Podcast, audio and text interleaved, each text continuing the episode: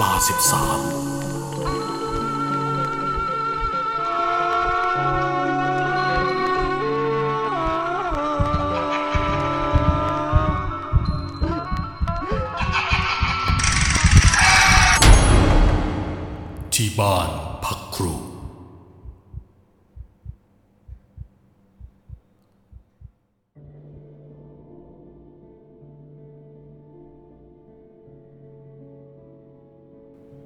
ฉันชื่อแป้ง แป้งจะขอนำเรื่องราวที่ได้รับฟังจากคุณครูท่านหนึ่ง มาถ่ายทอดให้แฟนรายการได้ฟัง ด้วยเรื่องนี้เป็นเรื่องจริงของครูดวงพร หรือจะเรียกสั้นๆว่าครูพรก็ได้ ปัจจุบันครูพรเป็นครูสอนวิชาภาษาไทย ต้องขอย้อนไปเมื่อ 15 ปีที่แล้ว เมื่อครั้งที่อยู่ในวัย 27 ปี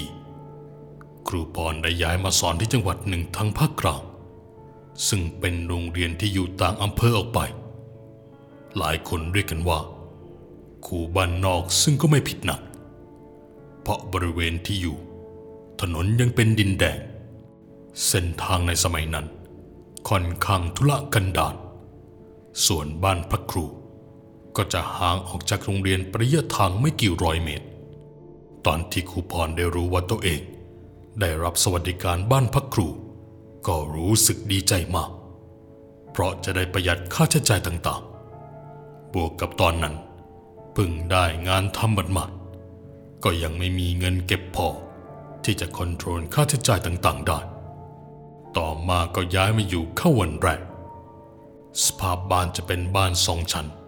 กึ่งปูนกึ่งไม้ด้านหน้ามีโอ่งน้ำใบใหญ่ตั้งอยู่ สภาพโดยรอบ คือมีบ้านครูอยู่รู้เดียวกันทั้งหมดหกหลัง ครูพรได้อยู่หลังสุดท้าย ได้มีการเข้ามาทำความสะอาดอย่างจัดหนัก เนื่องจากสภาพข้างในฝนหนาเตอะหลังจากที่ทำความสะอาดเสร็จ ก็เปิดประตูหน้าต่าง เพื่อระบายอากาศเอาไว้ จนกระทั่งช่วงเวลาสองทุ่มขณะที่กำลังจะปิดประตูเพื่อพักผ่อน ก็ปรากฏเป็นเสียงเรียกคุณครูคนหนึ่ง เอ่ยทักขึ้นมาว่าครูคงมาอยู่ใหม่เป็นวันแรกสินะ เมื่อครูพรเดินออกมาดู ก็เห็นครูที่ทักยืนอยู่ข้างล่างใกล้กับโอ่งน้ำหน้าบานดูจากอายุแล้ว ก็น่าจะเป็นครูประมาณสิบกว่าปี ลักษณะของครูคนนั้น เป็นคนใบหน้ารูปไข่ ผิวสีกลางกลางไม่ขาวไม่คล้ำ คิ้วสวยได้รูปปากเป็นรูปกระจับ ถือว่าหน้าตาดีคนหนึ่งเลย ที่ทำให้เห็นหน้าชัดขนาดนั้น เพราะหลอดไฟนีออนที่ติดอยู่ตรงเสาไฟหน้าบ้านครูพรก็เลยตอบเอาไปว่า ใช่ค่ะกำลังจะเข้านอน ครูก็พักอยู่ที่นี่เหมือนกันเลยค่ะ ค่ะ ฉันสมใจนะคะ ฉันขอขึ้นไปบนนั้นได้หรือเปล่า ด้วยความที่เห็นว่าเป็นครูด้วยกัน ครูพรจึงไว้ใจ ตอบกลับไปว่า ให้ขึ้นมาได้เลย แต่ฝุ่นอาจจะเยอะหน่อย เพราะเพิ่งทำความสะอาดไปหมาดๆจากนั้นครูพรก็ปรีกเข้าไปด้านใน เพื่อที่จะไปเอาน้ำเย็นๆมาต้อนรับ ซึ่งครูพรหันกลับมาอีกที ก็เห็นว่าครูสมใจ มันนั่งอยู่บนเก้าอี้ตรงหน้าห้องนอนแล้ว โดยที่ตอนนั้นครูพรไม่ได้ยินแม้กระทั่งเสียงฝีเท้า อุ้ย ตกใจหมดเลยค่ะครู ครูพรพูดได้ท่าทีตกใจ โดยที่ครูสมใจ ไม่แม้แต่จะมองหน้าครูพรเลย แกเอาแต่มองเข้าไปในห้องนอนด้วยแววตาที่เศร้าหมอง ครูพรสังเกตเห็นว่า ครูสมใจมีไฟเม็ดใหญ่มาก อยู่บริเวณใต้ตาด้วย สักพักครูสมใจ ก็พูดขึ้นมาว่า ถ้าจะไปวัดเมื่อไหร่ ก็อย่าลืมนึกถึงแกทำบุญเพื่อแกด้วย ยังไม่ทันได้ตอบกลับ จู่ๆเสียงโทรศัพท์ก็ดังขึ้น ครูพรจึงขอตัวเดินไปเอามือถือ ซึ่งวางอยู่บนเตียงนอนพอกดรับสาย ไฟในบ้านก็ดับลงพึดตอนนั้นได้ยินเสียงครูสมใจพูดขึ้นลอยๆว่า ออกจากที่นี่ไปซะ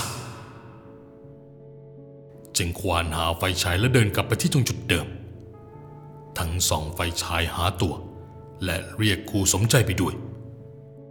ออยู่ตรงไหนครับครู ช่วยส่งเสียงบอกที่ค่ะ บอกให้ออกไปจากบ้านหลังนี้ซะ ตอนนั้นได้ยินเพียงเสียงครูสมใจ ดังสะท้อนไปมาเพียงเบาๆว่าให้ออกไป แต่กลับไม่พบเห็นตัว ไม่รู้เลยว่าเสียงดังมาจากตรงไหน จึงเข้าใจว่าครูสมใจ น่าจะกลับเข้าบ้านตัวเองไปแล้ว สักพักไฟก็ติดขึ้นครูพรที่กำลังหยิบแก้วน้ำที่เทครูสมใจดื่มเอาไปเก็บ ปรากฏว่าตอนนั้น สิ่งที่มันอยู่บนแก้ว มันเป็นรอยคล้ายขมเมาดำๆอีกทั้งในแก้ว ยังมีผงสีเทาๆอยู่เต็มไปหมด ความรู้สึกแรกที่ได้สัมผัส ชัดที่สุดก็คือขี้เถ้าจากถูก เพราะกลิ่นมันยังคงอยู่ไม่ได้หายไป ครูพรยังนึกสงสัยอยู่ว่า มันเป็นเพราะตอนไฟดับ แล้วเกิดมีลมตีพัดเข้ามาทำให้เศษฝุ่นผงหรือหยักใหญ่หล่นลงไปในแก้วหรือเปล่า แต่ก็ไม่ได้ค้นหาความจริงอะไร เพราะต้องเตรียมแผนการสอนวันพรุ่งนี้ คืนแรกครูพรเข้านอนด้วยการเปิด คืนแรกครูพรเข้านอนด้วยการเปิดไฟทิ้งไว้ และเปิดหน้าต่างระบายอากาศเอาไว้ด้วย เช้าวันรุ่งขึ้น ในขณะที่ขี่มอเตอร์ไซค์เข้าไปในตัวโรงเรียนผ่านโรงของที่นี่แค่ชื่อลุงตุ่มแอบมองครูพรอยู่เป็นระยะ สายตาที่จับจ้องทำให้ครูพรรู้สึกแปลก เหมือนกับตัวเองกำลังถูกคุกคามทางสายตา ลุงเป็นโลงแอบมองอยู่บ่อยครั้งระยังเป็นเช่นนี้ทุกครั้งที่บังเอิญเดินมาเจอเจอกันครูพรจึงนำเรื่องนี้ไปปรึกษาครูท่านอื่น ซึ่งเป็นครูวัดและครูเตย ครูที่อยู่บ้านหลังติดกันกับครูพร แต่ถ้าว่าเพื่อนครูด้วยกันกับต่อมาเพียงว่า ลุงตุ้มคงจะเห็นครูพรมาอยู่ใหม่ มาแทนครูคนเก่านั่นแหละ ไม่น่าจะมีเรื่องไม่ดีไม่งามอีกอย่างพานลงคนนี้ ก็อยู่มานานมาก เป็นคนเก่าคนแก่ที่ใส่ก็ดี ทุกคนก็ได้แต่ปลอบครูพร ว่าอย่ากังวลใจ หลายวันต่อมา ที่บ้านพระครูในขณะที่ครูพรนั้นพลอยหลับไป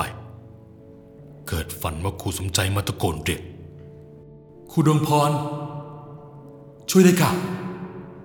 ช่วยฉันด้วย จะให้ช่วยอะไรคะครูพรโผล่ออกมาตรงระเบียง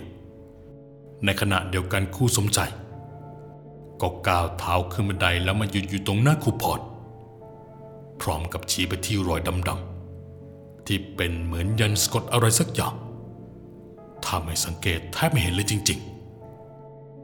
ช่วยเรามันออกได้ไหม ในฝันคู่พร จึงเดินไปหยิบผ้าเช็ดโต๊ะที่มีความมาจากน้ำแล้วใช้ผ้านั้น ลบยันที่เห็นอยู่บนประตูออกจนหมดเกลี้ยงเมื่อลบเสร็จ ก็หันไปไม่เห็นครูสมใจอีกแล้ว แล้วจึงเดินไปนอนต่อ จนในกระทั่งเวลาตีห้าครึ่งครูพรก็สะดุ้งตื่น และพบว่าห้องนอนถูกเปิดทิ้งไว้ บวกกับมองเห็นผ้าเช็ดโต๊ะกองไว้ที่พื้น และยังปรากฏให้เห็นตรงมุมประตู มีรอยยันเล็กๆ ที่ถูกลบออกไปจนหมดเกลี้ยงตามอย่างที่ฝันเมื่อคืนจริง ๆ ในตอนนั้นก็เริ่มเป็นกังวลว่ามันเกิดอะไรขึ้น คิดวนไปวนมาอยู่พักหนึ่ง ก็หาคำตอบไม่ได้ จึงยอมปล่อยผ่านไปก่อน ช่วงพักกลางวันครูพรก็เห็นลุงตุ้มมองตรงมาที่โรงอาหาร รู้สึกว่าวันนี้ แกทำทีเดินเข้ามาเหมือนจะพูดอะไรด้วย ครูพรจึงรีบปีกตัวออกจากตรงนั้น เพราะไม่ใครที่จะสนทนาอะไรด้วย พอตกค่ำครูพรกลับมาที่บ้านพักครูก็ใช้ชีวิตตามปกติ และสังเกตว่าเวลาที่ตัวเองส่องกระจก มันเหมือนจะมีเงาดำซ้อนอยู่บนใบหน้า แถมภายในห้องนอน ก็แปลกไปตั้งแต่ลบยันนั้นออก มักจะเหมือนมีเงาอะไรไม่รู้ ลักษณะทรงยาวอยู่บนคือเงานั้นมันแกว่งไปแกว่งมา จนทำให้หลอดไฟนีออนโดนกระทบไปด้วยทำให้เกิดภาพวิงวิงในห้องตลอดเวลา จนรู้สึกน้ำคาญใจ ครูต่อมา ครูพรเข้าไปอาบน้ำจนใกล้จะเสร็จ ตอนนั้นครูรู้สึกว่า มีสายตาคู่หนึ่งจับจ้องมาที่ครู สายตานั้น มันอยู่ตรงช่องลมที่เป็นแบบอิดบล็อก มันจดจ้องมองมาอย่างไม่ลดละครูพรก็ตกใจมาก และมั่นใจว่าคนที่มาแอบดู จะต้องเป็นลุงตุ่มด้วยความที่โมโหขั้นรุนแรง ก็เลยใช้สายฉีดจำราฉีดเข้าไปที่ลูกตาคู่นั้นด้วยความรุนแรงสูงสุดเพื่อจะแก้แค้นแต่ปรากฏว่าเจ้าของดวงตาคู่นั้น มันกลับไม่สทกสถาน ไม่แม้แต่จะกระพริบตาเพื่อหลบแรงดันน้ำทำเอาครูพรตกใจไปกันใหญ่ คราวนี้ก็เลยสาดน้ำยาล้าห้องน้ำไปที่ช่องลมสุดท้ายทำอึ้งกว่าเดิมเพราะดวงตาคู่นั้น ปรากฏให้เห็นว่าใต้ตามีไฟอยู่ด้วยและพอมานึกได้อีกที ใครจะปีนขึ้นมาแอบดูในห้องน้ำห้องนี้ ที่ตั้งอยู่บนชั้นสอง พอคิดได้อย่างนั้นครูพรก็เลยรีบวิ่งออกจากห้องน้ำพอแต่งตัวเสร็จ ก็วิ่งลงไปที่ด้านล่าง และตะโกนขอความช่วยเหลือจากครูบ้านอื่น ทุกคนแตกตื่นกันหมด พยายามตามหาบุคคลที่ถ้ำมองครูพรแต่พอสำรวจดู ทุกคนต่างลงความเห็นกันว่า ไม่น่าจะมีใครสามารถปีนขึ้นไปแอบดูครูตรงช่องลมนั้นได้หรอก ทุกคนที่ยืนตรงนั้น ยืนลูบแขนไปมา ต่างคาดเดากันว่าไม่น่าจะใช่คน ยิ่งครูพรบอกว่าเห็นไฟที่ใต้ตาครูเตยก็ถึงกับพูดเสียงสั่นๆออกมาว่า เออผมว่าครูรีบเข้านอนดีกว่านะครับ คืนนี้เราหาตัวการไม่เจอหรอก ผมมั่นใจว่ามันใช่หลุงตุ้มที่มาแอบดูหรอกครับ แกไม่ใช่คนอย่างนั้น อย่าพึ่งไปกล่าวหาแกเลยนะครับ แล้วทำไมครูเตยถึงได้มั่นใจขนาดนั้นกันฉันเคยเล่าไปแล้วว่าลุงแกนะชอบแอบมองฉันด้วยสายตายังไง ครูพรขัดขึ้น ราะรู้สึกเหมือนคนที่นี่จะปกป้องลุงตุ้มจนเกินไป แต่ก่อนที่เรื่องจะบานปลายครูวันรีพูดตัดบทขึ้นมาว่า เชื่อพวกเราเถอะค่ะถ้าเช้าเมื่อไหร่ เดี๋ยวพี่กับครูเตยจะเล่าอะไรให้ฟังนะ เมื่อหาตัวการไม่ได้ ครูพรก็ต้องจำยอมกลับเข้าไปในบ้าน แล้วรอให้ถึงพรุ่งนี้เช้า ในตอนนั้นมันยังดีหน่อย ที่มีครูวันครูเตย และพินิษภรรยาของครูเตย ยืนพูดคุยให้คลายกังวลทั้งยังบอกอีกว่า ไม่ต้องกลัวใครจะเข้ามาทำอันตราย เพราะเจออะไรก็ให้ตะโกนเรียกรูกี้ดังๆทุกคนที่นี่พร้อมจะเข้าไปช่วย ในคืนนั้นครูพรกลับเข้ามาในบ้าน รีบล็อกประตูอย่างแน่นหนา ปล่อยให้ตัวเองหลับไปไม่ยอมปิดไฟนอน พอเวลาตีสอง ตอนนั้นรู้สึกว่าอยู่ๆก็ลืมตาตื่นเพราะมีเงาปริศนามากวนใจ เงานั้นแกว่งไปแกว่งมา จนกระทบกับหลอดไฟนีออนอีกครั้ง มันแกว่งไปมาตรงช่วงคือ ลากยาวมาเกือบจะถึงเตียง นาทีนั้นครูพรนอนจ้องตาไม่กระพริบ เริ่มรู้สึกว่าเหมือนมีคนกำลังแอบมองตัวเองอยู่ ประกอบกับกลิ่นเหม็นเน่า ที่คล้ายกับซากสัตว์ตาย คระครุงอยู่ภายในห้อง ด้วยความที่จิตใจไม่อยู่กับเนื้อกับตัว ก็ดันนึกขึ้นได้ว่าทำไมตอนเราเกิดเรื่องครูสมใจแกไม่เห็นจะออกมาดูเราเลย เหมือนแกไม่ได้อาศัยอยู่ในเขตรั้วนี้ด้วยซ้ำ แล้วอีกอย่างครูสมใจ ก็มีไฟด้านเดียวกับคนที่แอบดูเราอาบน้ำเลยตอนนั้นคนหัวลุกหัวชันขึ้นมาในบัดดลและเงาที่แกว่งไปแกว่งมานั้น ก็เริ่มปรากฏชัดขึ้น จนสุดท้ายทำให้รู้ว่า มันเป็นเงาร่างของคนที่ผูกคอไว้เชื่อมกับคือด้านบน อันเป็นสาเหตุให้หลอดไฟในห้อง วิ่งไปวิ่งมาอยู่ตลอดเวลา ตอนนั้นครูพรไม่สามารถขยับเขยื่อนตัวไปไหนได้เลย เหมือนตกอยู่ในอาการช็อก จึงทำได้แค่จ้องไปยังร่างร่างนั้น และไม่มีแม้แต่เสียงที่จะกรีดร้องขอความช่วยเหลือจากใครนาทีนั้นนอนน้ำตาไหลอาบแก้มเพราะความกลัว แต่แล้วจู่ๆเงาดำที่ห้อยตองแต่งอยู่กับคือ ก็ค่อยๆปรากฏชัดอีกว่าเป็นใคร ทั้งเสื้อผ้าและใบหน้านั้น มันคือครูสมใจในสภาพลิ้นจุกปากลำคอถูกแขวนด้วยเชือกไนล่อนสีเขียวติดกับคือ สภาพอันนาสดสยองกำลังกัดแกว่งไปมาอย่างช้าๆพร้อมกับเสียงที่ลอยโหยหวนออกมา โดยที่ริมฝีปากไม่มีการขยับขยื่นใดๆ บอกแล้วไง ว่าให้ออกไปจากที่นี่ ตอนนั้นครูพรได้แต่นึกในใจว่า พอได้แล้วครู ฉันไม่เคยไปทำอะไรให้ อย่ามาสร้างเวรสร้างกรรมด้วยการหลอกหลอนฉันอย่างนี้ ถ้าขืนฉันหัวใจวายตายไป ครูก็จะมีบาปติดตัวนะ มั่นใจว่าการสื่อสารด้วยความรู้สึกในใจนั้นทำให้ครูสมใจรับรู้ได้ เพราะไม่กี่อึดใจต่อมา วิญญาณของครูสมใจ ก็อันตรธานหายไปเลย ครูพรจึงเริ่มขยับตัวได้ และนอนร้องไห้เพราะความหวาดกลัวอยู่อย่างนั้น จนพลอยหลับไปในที่สุด พอรุ่งเช้าครูพรก็ออกมาเล่าเรื่องที่ตัวเองได้พบเจอเมื่อคืน ให้ครูเตยครูวันและพินิจได้ฟังแต่ในจังหวะที่เราว่าเมื่อคืนเจออะไรมาจบ ลุงตุ้มพันลงแกก็ปั่นจักรยานเข้ามาขอโทษ ตอนนั้นครูพรก็ยังรู้สึกไม่เข้าใจอยู่ดี ว่าลุงพันลงใช้สายตาอย่างนั้นกับแกทำไม ลุงตุ้มแกมาถึง ก็ยกมือไหว้ขอโทษขอโพยครูพรเป็นการใหญ่ ที่ทำให้รู้สึกว่าแกไปลวนลามทางสายตา ผมขอโทษนะครับครูพร เมื่อเช้าครูเต้ยแกโทรไปเล่าให้ผมฟังว่า ครูไม่ชอบที่ผมใช้สายตาแบบนั้นกับครู ลุงตุ้มอธิบายถึงเหตุผลที่แกมองครูพรอย่างนั้น เป็นเพราะตอนแรกที่แกเห็นหน้าครูพรครั้งแรก มันดันมีใบหน้าของผู้หญิงอีกคนซ้อนอยู่ จึงพยายามแอบมองอยู่เรื่อยๆ และได้รู้มาว่าครูพรคือครูคนใหม่ที่เพิ่งย้ายเข้ามา